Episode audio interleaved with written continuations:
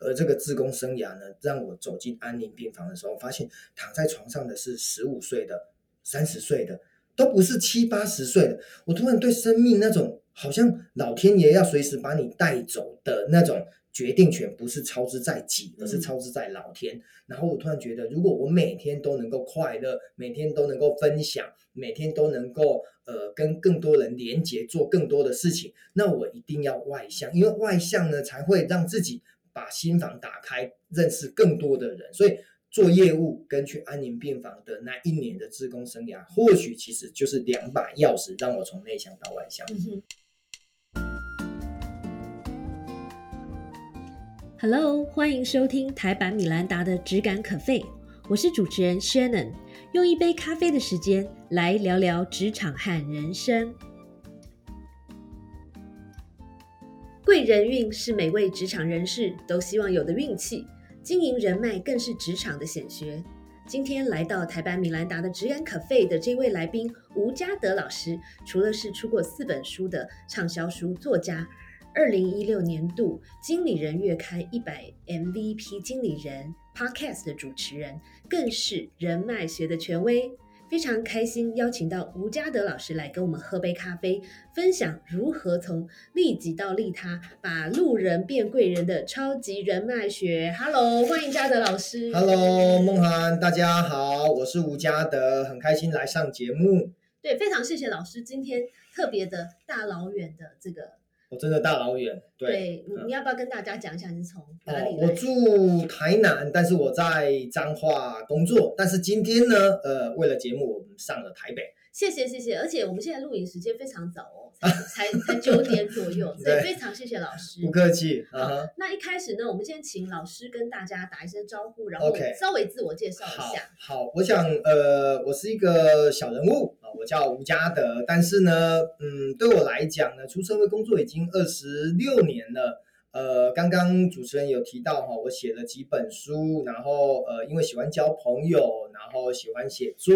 那在工作上呢，其实也很投入。呃，更重要的是，可能对于生活呢有更深的体验哦。所以呢，常常在不管是在脸书社群会去做分享，那甚至外部有一些企业学校有一些邀请，所以呢，我就大概有很多的机会跟人群接触，然后呢，有更好的一个。呃，管道呢，能够把自己的想法分享出去。呃，我是读商学背景毕业的哈，那原治大学气管系。那出社会工作之后呢，从饭店的财务大概做了两年之后，后来到了金融业做了十九年半哈。那在金融呢，历经的放款、存款、理财、外汇的业务，然后一直到了五年前呢，呃，不晓得人生呢就做了一个很大的转弯哦。本来是卖基金、卖保险，改卖珍珠奶茶。然后呢，呃，其实，呃，走入餐饮业才看到了更多底层的年轻人，更多的一个不同的呃生活的样貌。那一直到了这今年这两三年呢，其实都是在餐饮业工作，这也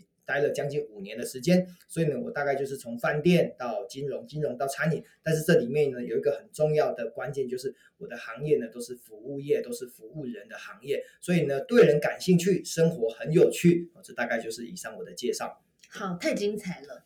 那我这样子听老师讲一讲，你待过好多产业，对，你待过，刚说先是饭店，对不对？然后金融，金融，然后又是餐饮，餐饮，对。所以这个是呃，我知道，因为我也待过金融业，对，很多年，对，所以我知道，我知道，就是跨不同的领域，其实就是转职啦，需要付出比较大的 effort，跟在同产业换工作比起来，对。所以那。因为啊，常常有人在我们这个台版米兰达的创业笔记，就是我们的粉砖留言，就是问很多关于转职的，比如说我应不应该转职，或者是转职的时候我需要考量到什么等等之类的。可不可以请老师简单的讲一下，你当时是怎么考量？好，我觉得转职一定有呃一定的机缘出现哦，就像呃我跟梦涵或许会认识，可能我们有共同一百个脸书的朋友，其实。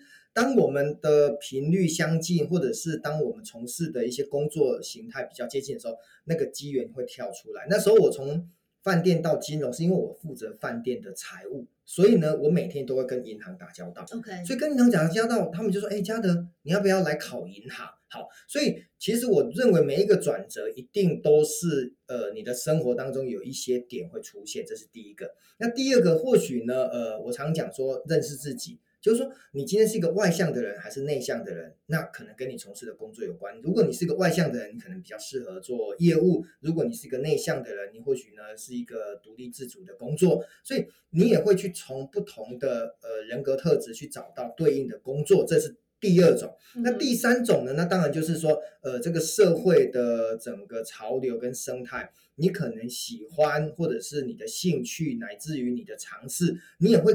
呃，跟自己内心去做对话，找到觉得，哎，好像我做这个工作应该是做的得心应手。比如说，Michael Jordan 很会打篮球，他硬要去打棒球，他打不好，所以到最后他又回来打篮球。其实每一个人，呃，我都鼓励年轻人，呃，不管是在转职或者是在做改变的时候，其实最怕的就是你没有勇气，最怕的就是你担心失败。反而我会告诉更多年轻人是不用担心。你就去做吧，然后呢，做了之后你才知道你自己喜不喜欢。我最常用那个呃吴康仁的案例哈，他是金钟奖或者是金马奖的影帝，他这么厉害，其实在他找到演员这个天赋过程当中，他跌跌撞撞二十几个工作，所以我总觉得。就是去尝试。你举到一个我很喜欢的例子，因为我超喜欢吴康仁的。OK，我也很喜欢他。我们超想要请他来上 podcast。啊，我们一起发功。对。好，所以老师刚刚讲到几个重点嘛。第一个就是可能呃，透过交朋友，或是透过在周围，我们可能就是一颗开放的心，对，去体验我们的工作跟生活。其实如果是这样的话，身边。常常会跑出一些意想不到的一些机会，对不对？没错，没错。然后第二个，我觉得最重要的就是要了解自己，对个性。因为如果有机会，这个机会又不适合你，那也没有用，对不对？第三个就是除了自己在心里面想之外，还有去看一下这个社会的。脉动对吗？对，然后呢，呃，很多人当然是说，呃，去做那种可能冷门的，或者是讲做蓝海的有机会。可是呢，回过头来讲，你不用刻意去压抑自己，你想做什么就去做什么。我我我今年五十岁，我都告诉很多年轻人说，我我好像刚大学毕业，我好像对这个世界充满了好奇，我不想要失去探索世界的机会。但是，一晃眼，我已经出社二十五年了，人生太短了。对你真的是很热情的人哎。我们坐在这边，我就感觉热力四射这样子。嗯，等一下，外套要脱下。好，所以老师最近写了一本书嘛？是。哎，也不是最近一阵子了。对对，呃，是关于人脉的一本书。那先请你谈一下，就是你觉得人脉对你来说是什么？还有为什么我这样问？因为很多人呢讲到，哎，我要什么经营人脉？对。那有。一派人是比较正面看这件事，那另外有一部分的朋友就会觉得，哦，这听起来好现实哦，对不对？对，就是这个还要经营，是不是？我一定要从我朋友身上得到什么的感觉？对，好，我这样子说好了哈，写这本书的动机当然来自于我刚刚讲到的哈，我我的工作都是在服务人。所以对人感兴趣这件事情是一件很舒服的事。可是呢，回过头来讲，就是说，今天呢，当你需要别人帮忙的时候，你可能叫天天不应，叫地地不灵。所以呢，我都常讲说，我的外号叫两广总督，什么意思呢？广结善缘，广植福田，两个广。好，意思就是说。呃，只要你从出生跟你的爸妈、兄弟姐妹，然后呢，你出了呃，就是到了学校跟你的同学、老师，出了社会跟你的老板、跟你的同事，好，这些所有的角色扮演都是人。所以，既然跟人的互动这么多，那我们就多认识一些人。那刚刚讲到的，很多人的人脉是为了自利。那我当然书里面提到的是利他，因为如果我能够把认识更多人拿来帮助别人的话，那我真的觉得太棒了。我书上呢就举了一个例子，就是说，呃，我每年规定我自己要认识十个医生。然后呢，很多朋友说：“吴家的，你从头到脚都是病吗？为什么要认识这么多医生？” 我说：“不是的。”我就问在座的每一个听众说：“有谁不生病？有谁不去看医生？有谁不上医院或诊所？”好，当我们都需要呃身体会出状况的时候，可是呢，呃，人在身体状况出来不是很舒服的时候，心情是很焦虑的。所以，我如果比如说好，我我可能最近头很痛。好，那我要看脑神经。举例，好，那刚好我有两个脑神经科的医师，我就可以推荐给我的同事。那同事就会很感谢我说，哇，嘉德，你帮我介绍了一个很棒的医生。所以我认识医生不是自己头痛要看的，是刚好我的同事头痛，我就可以介绍给他。所以呢，我认识医生，我就可以达到这样子的目的。所以认识更多人是为了帮助别人。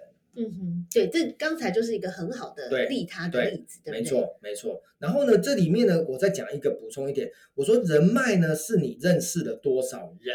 人缘哈，我们讲人际关系的人缘，人缘是让多少人来喜欢你。我觉得这个关键就是，但是你要让多少人喜欢你之前，你还是要去认识人呢、就是你还是先主动出击，然后呢，建构你的人脉圈。等到比如说好，我今天呃已经认识了三千个朋友了，我已经换了三千张名片，这些都是我的人脉，没有错。嗯可是这三千张名片里面，到最后搞不好只会十分之一留下来我的生命，就是三百个人，因为这三百个人跟我可能是重连接，不是轻连接，所以这三百个人会变成是我的庄脚，然后呢，他们会帮我在外面帮我做很多的呃好的一个宣传，说哎，嘉德是一个好人。其实我们的品牌、我们的口碑、我们的风评就很快的就推出去了。嗯，所以换句话说，其实建立人脉是一个广结善缘，对，一个平台，对，然后让别人喜欢我们，或者说让我们彼此之间可以共振，对或，者有深入的一个关系的一个机会，对？对没错，就是就举个例子好了哈，呃，台北车站每天进站出站可能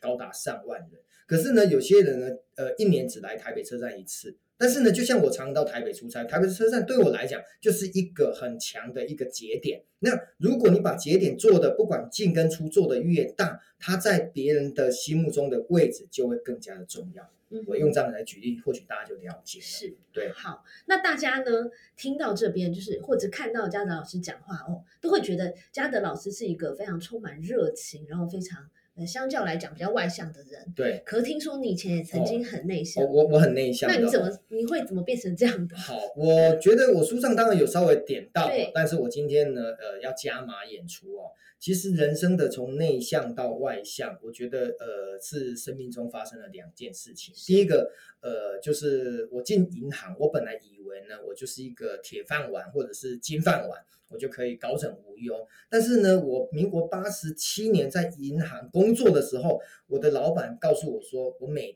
每个月的业绩目标是三千万的房贷。我想说，哈，三千万的房贷目标，在在台南一个案子拨款三百万，我要做十件，我就问我老板说，那我的客人在哪里？他说在马路啊，在在马路的甲乙丙 A B C 都是啊。我说那他我怎么去认识他？你就去发 DM 吗？哦，然后呢，其实你知道吗？我就开始发 DM，然后呢就开始跟很多的店家的老板啊、路人甲、路人乙，就这样子建立关系。所以做业务呢，其实是我从内向到外向一个很重要的连接点。因为以前我总觉得我把自己事情做好，不用管人太多。可是呢，我的工作必须要去呃业务开发、陌生开发，或者是熟客经营，总总之我要做很多的连接，所以天天讲，天天讲。啊，然后呢，本来对一个人讲，我后来发现，如果我能办一个呃 seminar，不要只对一个人讲，对十个人讲，对二十个人讲，我突然觉得好像我的时间能够更有效率。更有效率对，这是第一个。所以呢，我突然觉得我爱讲话了。或许我潜藏内内心的因子我是外向，跟但是呢，我被内向包住了。可是透过做业务这件事情呢，突破了这个呃内向因子，然后我就变成一个外向，这是其一。那其二呢，呃，比较呃感伤一点，是因为我曾经在安宁病房当过志工，而这个志工生涯呢，让我走进安宁病房的时候，发现躺在床上的是十五岁的、三十岁的，都不是七八十岁的。我突然对生命那种好像老天爷要随时把你带走的那种决定权，不是操之在己，而是嗯操之在老天。然后我突然觉得，如果我每天都能够快乐，每天都能够分享，每天都能够呃跟更多人连接，做更多的事情，那我一定要外向，因为外向呢才会让自己把心房打开，认识更多的人。所以做业务跟去安宁病房的那一年的志工生涯，或许其实就是两把钥匙，让我从内向到外向。嗯哼，对所以，但我很好奇，比如说你原本这么内向，对但是你的老板就叫你去发 DM 嘛，对不对？对，这中间感觉你好像立刻就接受这件事情，中间哦，没有没有，其实其实都是很胆怯的哈，就是呃叫我发三十张，我可能发到第三张我就发不下去了。但是呢，我突然发现，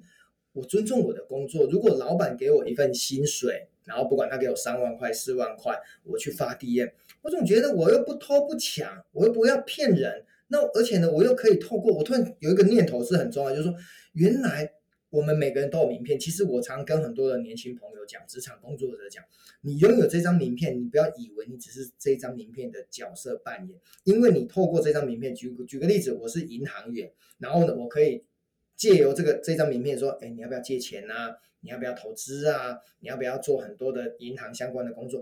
因为你有这个角色，你才能够连接到人，所以你反而要感恩这张名片。所以在那当时呢，我本来认为说，我干嘛去发 DM，我很不喜欢。可是我突然发现，哎，好像借由发 DM 这件事情，我不是为了做业绩，因为你一直聚焦在做业绩，你会很痛苦。但是如果你聚焦在交朋友，因为有些人的确就冷眼一看就不不理你，有些人就哎呦。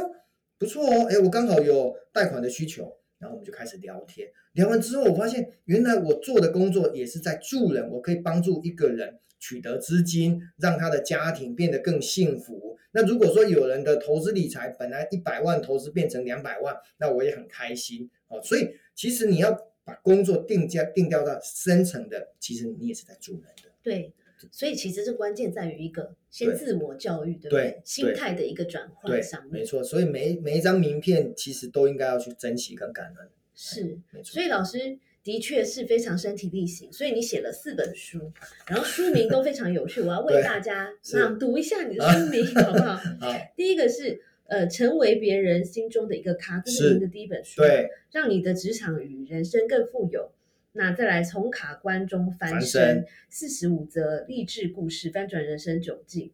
然后菜鸟老鸟不可不知的这个职场破关指南，是都很长。这个里面有我的朋友那个胡杰哦，胡杰是你朋友，有有 OK 的哦，Michael 哈。对，然后再来就是观念一转弯，业绩翻两番嘛。第四本就是呃最新的这一本呢，是不是我人脉广，只是我对人好。从利己到利他，吴家德的人脉学帮助你一辈子受用无穷。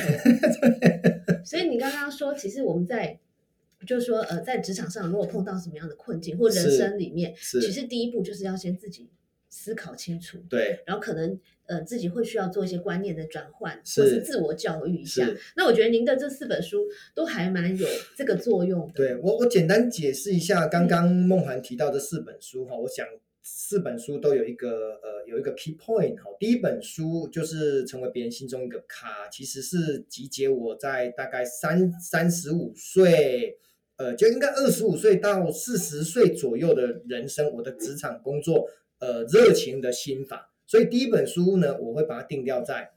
热情这两个字，就是我的人生是透过热情驱动世界，透过热情来打造一个更开朗、更阳光、更积极、更乐观的国家的。好，所以读第一本书会读到很多热情的故事。那第二本书呢，其实是因为跟人的互动变多了，跟年轻人互动变多了，我发现很多人常常找不到钥匙走进那一那一扇梦想的大门，或者是快乐的。一个一个一个境界，所以呢，第二本书四十五个破关指南，就是从卡关中翻身。呃，我是从别人的身上看到他们的问题，然后呢，我给予一些建议，或者是我们找到一个更好的 solution，然后呢，让他们找到人生的梦想。所以第二本书是梦想之书。第三本书呢，其实是大概在五六年前，因为我离开了金融业，我在金融业是顶尖业务这个时候要自吹自擂一下，我是 top sales，我做过全国业务冠军、业务主管冠军、分行经理冠军。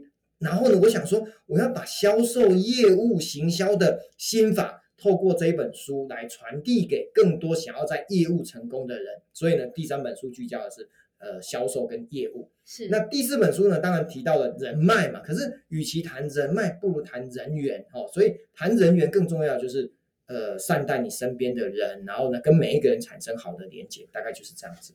哦，所以是这个热情、热情、梦想。业务对，跟人脉、人员对哦，那真的是包山包海哎，对不对？对，就是如果我们的这个人生，不管是职场或人生，掌握的就是四个原则，没错，我觉得那就会幸福很多吧，快乐幸福没错。其实其实我常讲说，人活着就是要快乐，因为哦，我特别补充一下哈，我在金融业跟很多有钱人打过交道，然后我发现为什么有钱人也没有那么快乐，我自己有。深切的感受就是，有钱到一定的程度，在快乐的下去的目目标不再只是增加财富，而是增加他的利他、助人，或者是跟同才团体或者是跟兴趣相当的人产生共鸣，我觉得会更快乐。哦，举个例子，有一个富翁，他已经一亿了或十亿了，你说钱对他来讲，吃喝玩乐其实不愁吃不愁穿，但是呢，他能够约到志同道合的人去运动啊、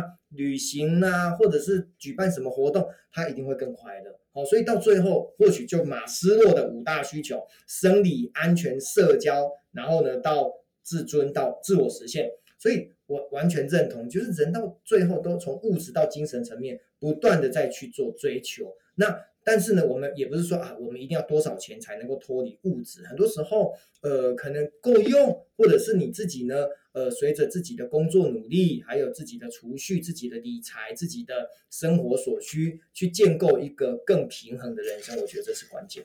对，好，所以再回到人脉这本书。对。你刚才呃稍微跟我们阐述了利他这件事嘛？是。那我们实际上，你刚刚举了一个例子，是认识医生朋友，最必要的朋友需要的时候可以去转介，对不对？对。那还有什么样的方法可以让我们更加的利他一些？好，我想呃，我们小学生呢读过一句话，叫做呃“青年守则第十条”吧，如果没记错，“助人为快乐之本”。对。好，我们或许呢更文青式的说法叫做“施比受更有福”。好，然后呢，甚至呢更。阿 Q 一点叫做吃亏就是占便宜啊？怎么可能吃亏怎么会是占便宜？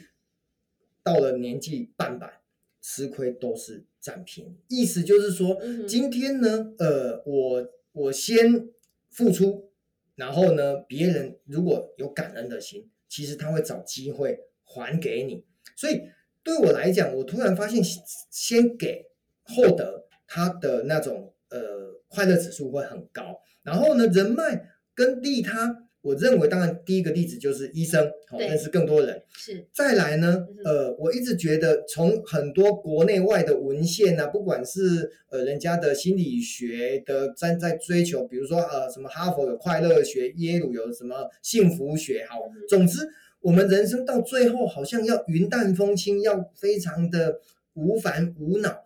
那种感受其实就是都是从帮助别人，或者是让自己感受到人生的美好，就是呃天地人合一的那种感受的时候，我认为最重要的当然就是自己能力很强，又有能力帮助别人，然后再来呢就看到别人都对你的肯定很高，那我觉得这是最快乐的一个一个一个 moment，然后。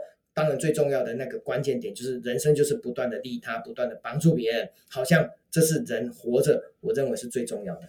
是，好，我非常赞成你的看法。是，不过我相信呢，我们的有一呃一部分的听众朋友可能听到我们这样大力的讲说要利他，对，那可能很多人就是说，哎，可是我我真的很利他，我也真心的对人好，对，可是感觉上好像。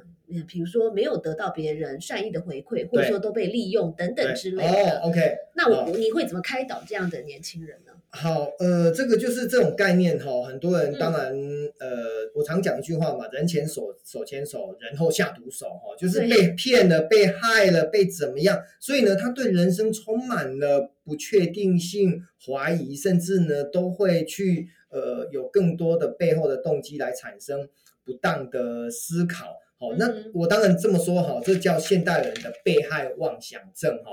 呃，我喜欢用一句话叫尼采说的哈：“杀不死我的，使我更坚强。”其实呃，过去这些日子，去年还是前年吧，有本书叫《仁慈》哈，那个慈呃是那个呃慈悲的慈嘛哈，就是他讲到了人其实是。呃，内心是一种善良的，就像呃，到底是性善还是性恶，大家从几千年来不断的在争争执。可是呢，对我来讲，我发现其实每一个人都是善的，都是真的，都是美的，就叫真善美。所以人生里面从来没碰过坏人啊。我有碰过坏人，但是呢，我都会把它想成，其实他一定是透过某一。定的，比如说他是个恶魔，但是呢，内他内心可能是个天使。他只要他只是用这种心境。如果你看世世界是丑陋的，那你的心一定是丑陋；如果你看这世界是美的，你的心一定是美。我大概是从这个角度来看。但是别人我会比较内心的去思考，是说你害我要干嘛？如果呢，我能够我能够满足你，哦，那你都拿去，哦，因为我不缺，因为永远不缺的人，他是最无欲则刚嘛。好，那你说他他会之所以会对我怎么样？或许我会分先反求诸己是，那我以前到底有没有对人家怎么样？我会先去检讨自己。那或许这个世界上充满了一些不公不义，那当然我们还是会很生气，非常的呃悲伤，非非常的难过。可是有时候想一想，因为呢人生不如意十之八九，所以我要转念，要常想一二。那更重要的是，其实我都我刚不是讲嘛，我广结善缘，我希望跟每一个人都是好来好去。可是呢，当然我还是这么说，道不同不相为谋。有些人他就是看你不爽，有些人他就是对你要怎么样，我只能选择哈。或许呢，我是一个佛教徒，我就会放下，我就会觉得就算了。对，人生没有那么多时间跟这种鸟人烂人和在一起，我就会离开他。哦，所以我身边呢都是充满的正向，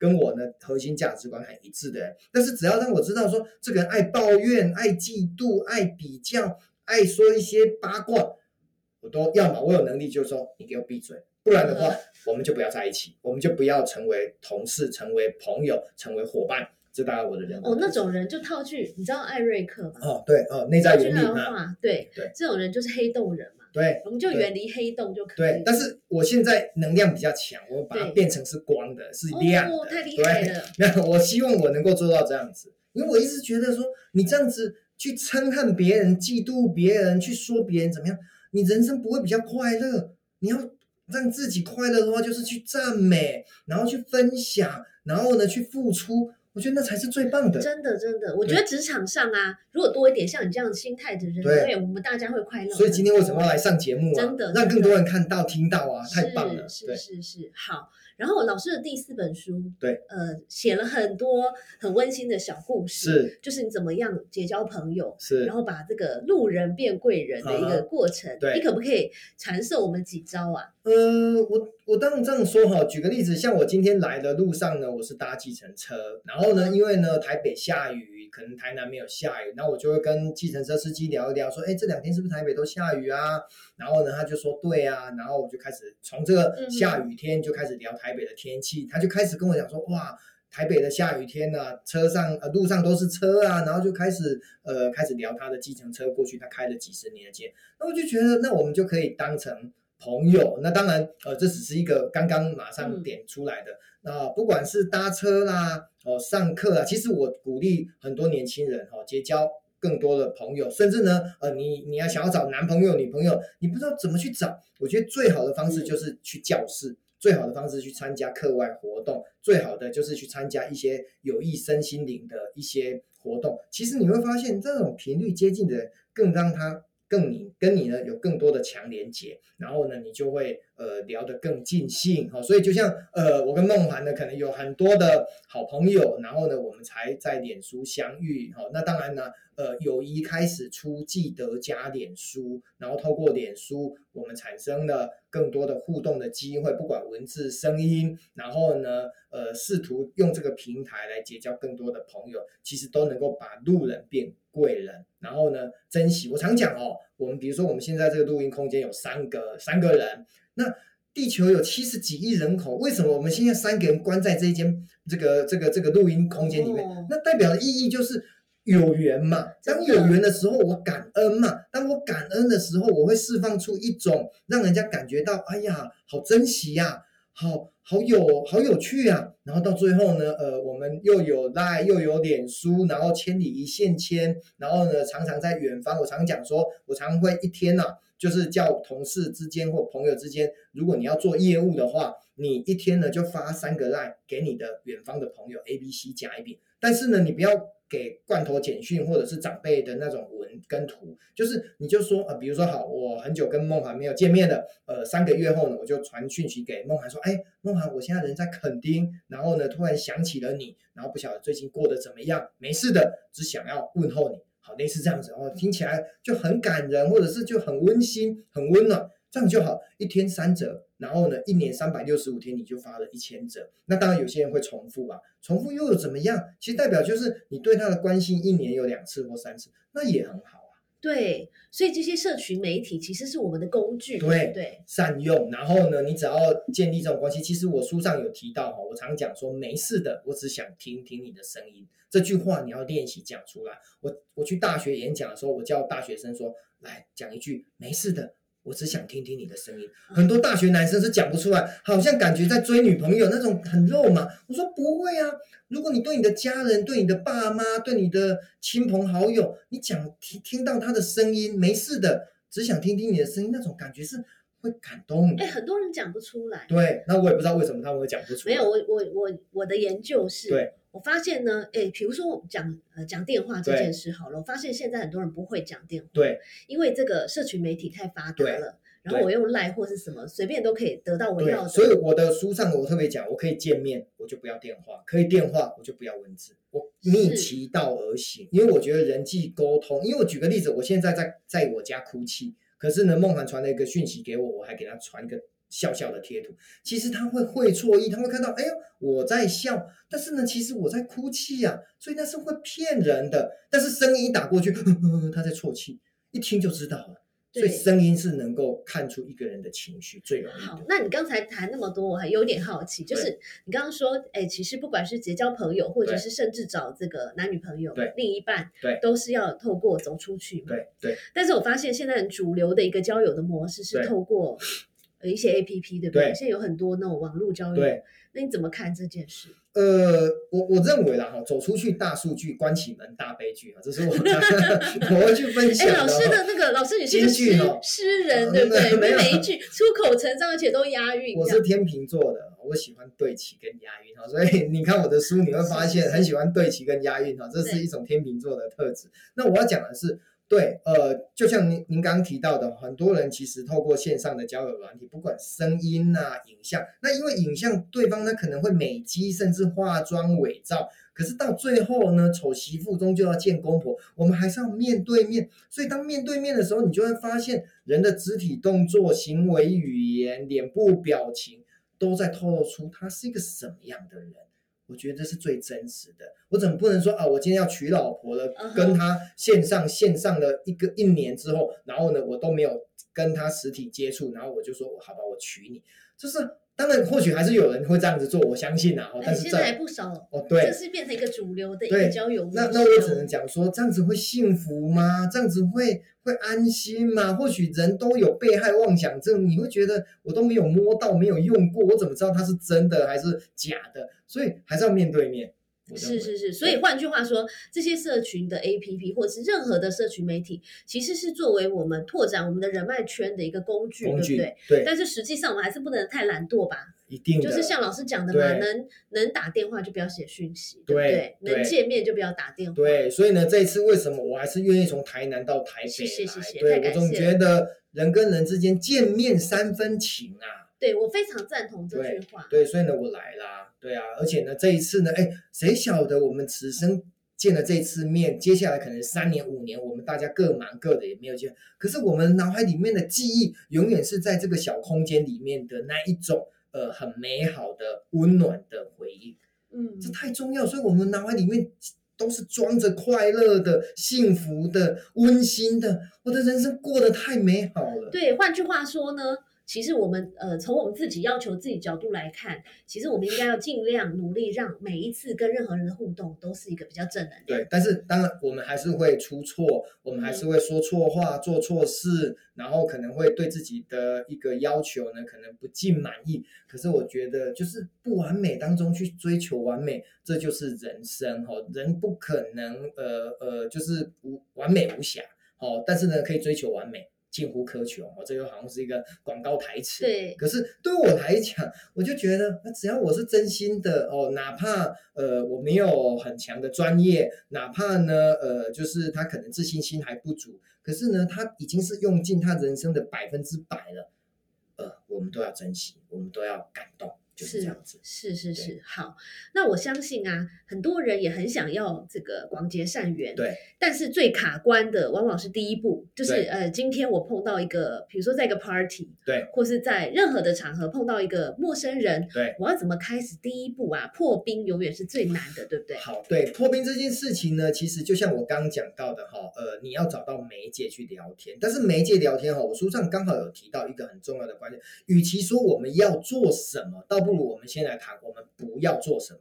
我总不能说，哎，梦涵，你几岁啊？哦，这就不能问 哦。然后说，哎，你生几个孩子啊？这也不能问。然后呢，你可以问什么说，哎呀，你今天穿这样子好搭哦，好利落。先从赞美，先从哎，假设我们今天都穿黑色裤子哦，当然或许大家没看到，哎，我们就从哎，你是不是也喜欢黑色？我们先找共同的，然后呢赞美的，然后去出发，然后不是太隐私的事情，就是很很很 open 的，大家聊起来。就会很愉悦，就是五同嘛，同学、同乡、同性，还有什么同兴趣，总之这种大家会聊的，不会觉得有隐私，所以不要用隐私去出发。然后第二个呢，比如说好，刚好今天下雨天，所以呢，我们可以聊聊。当然天气是一个最普通的，可是，在更重要的是，呃，可能刚好我们都是个作家，然后我们就可以聊阅读、聊写作。所以你只要找到那种共同的兴趣，然后呢，开始切入，我觉得话匣子一打开。但是你只要记住哈，你不是呃，当你要问别人问题的时候，你要先把自己讲出来。我书上特别提到哈，我说，哎，我吴家德，呃，今年五十岁，生了两个孩子，家住台南，工作二十五年，我的手机号码是点点点点点。好，当我跟对方讲出这些讯息的时候，对方听，哦，原来你已经透露出你的五点隐私了。那我讲一个让你听听。所以呢，意思就是说，你先给，先。多讲你自己个人的，可能别人想要不见得想要知道，但是或许你讲出来那个点呢，别人说哦，原来你是安全的，你不会是骗我的，那这样子对方卸下心防的几率就大了，然后他才愿意再丢球给你。我觉得这是人际沟通很重要的破冰，讲感兴趣的，赞美别人，然后呢，你再见机行事，再从他的说话的内容里面去找到一个。一个实力点，然后呢就可以延伸下去。哦，所以就是第一个，当然要保持对人的热情和好奇心，对对？对。然后还有就是你要呃找到一些话题是不涉及隐私，对。但是呃你的共同，就是说双方的共同点。对你只要看对方讲出来的话，他开始觉得你问的问题呢，他有点难为情，然后皱眉头，甚至呢不想回答。对，哎，这个时候要试相，我见风转对下，你要试人试相试大体呀，你不要一直硬。他说，那你怎么不讲？你怎么不讲？就完了，对，类似这样子。这个就叫白目吧？对对对对对，很白目，所以不。然后老师还讲到一个，就是要适度的掏心掏肺。先把自己，哎，我的个人，我想要让你知道，说我住哪里啦，然后我生几个孩子啦，我目前在哪里上班啦，我的兴趣是什么啦，我最近都在干嘛啦。哦，听一听，然后或许对方不想听到，就不要再讲。啊，如果对方哦，好有趣哦，好有趣哦，你听到这样，哦，那我就继续讲。那我就觉得这样子建立的关系就会越来越广。所以先给人家东西，别人自然而然也会给你东西。嗯，然后我自己有个心得是。我觉得我以前年轻的时候真的比较不会聊天，这个不是卡在破冰，而是卡在就是比如说聊几句话之后就聊不下去。对，呃，就是太深入的东西就聊不下去。对，可是现在就是因为读了，可能阅读比较广，或者说做过比较呃这个人生经验比较丰富之后，对，就是比较广了之后，那跟人的接触也宽了，所以谈资就变得比较多。对对对，尤其又又当了主持人更厉害。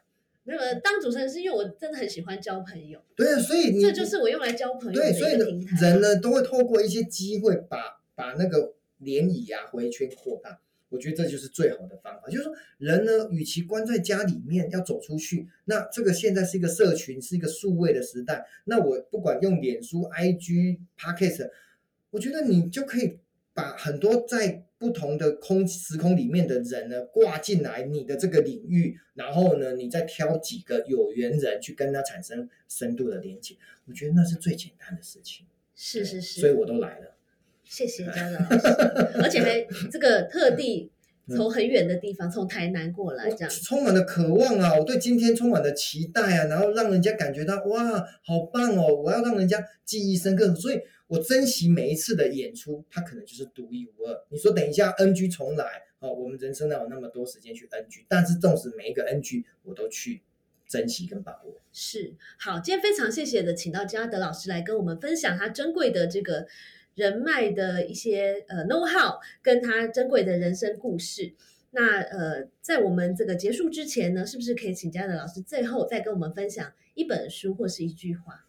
好，我想，嗯，一句话哈，我的座右铭叫热情驱动世界哈。我还是回到我们的初心，就是今天呢，与其我们追求工作的头衔，说你是董事长啊，你是总经理，或者是你是一个什么很厉害的一个呃什么师字辈的啦，医师、律师、会计师，与其追求头衔，倒不如追求别人在你身上的形容词。举个例子哦，人家说吴家德就是一个热情的人。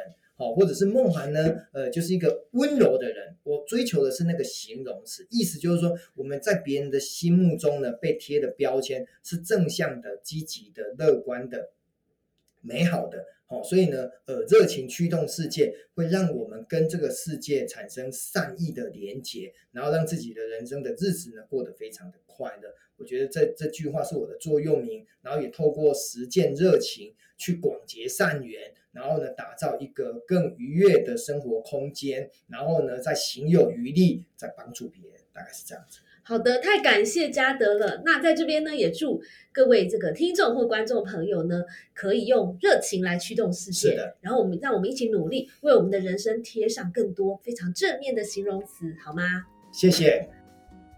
谢谢收听今天的 Podcast，希望你喜欢今天的这杯咖啡。我们的节目名称是台版米兰达的质感可废，欢迎订阅我们的频道，分享你的想法，也可以追踪我的粉丝专业台版米兰达的创业笔记。我们下次见喽，拜拜。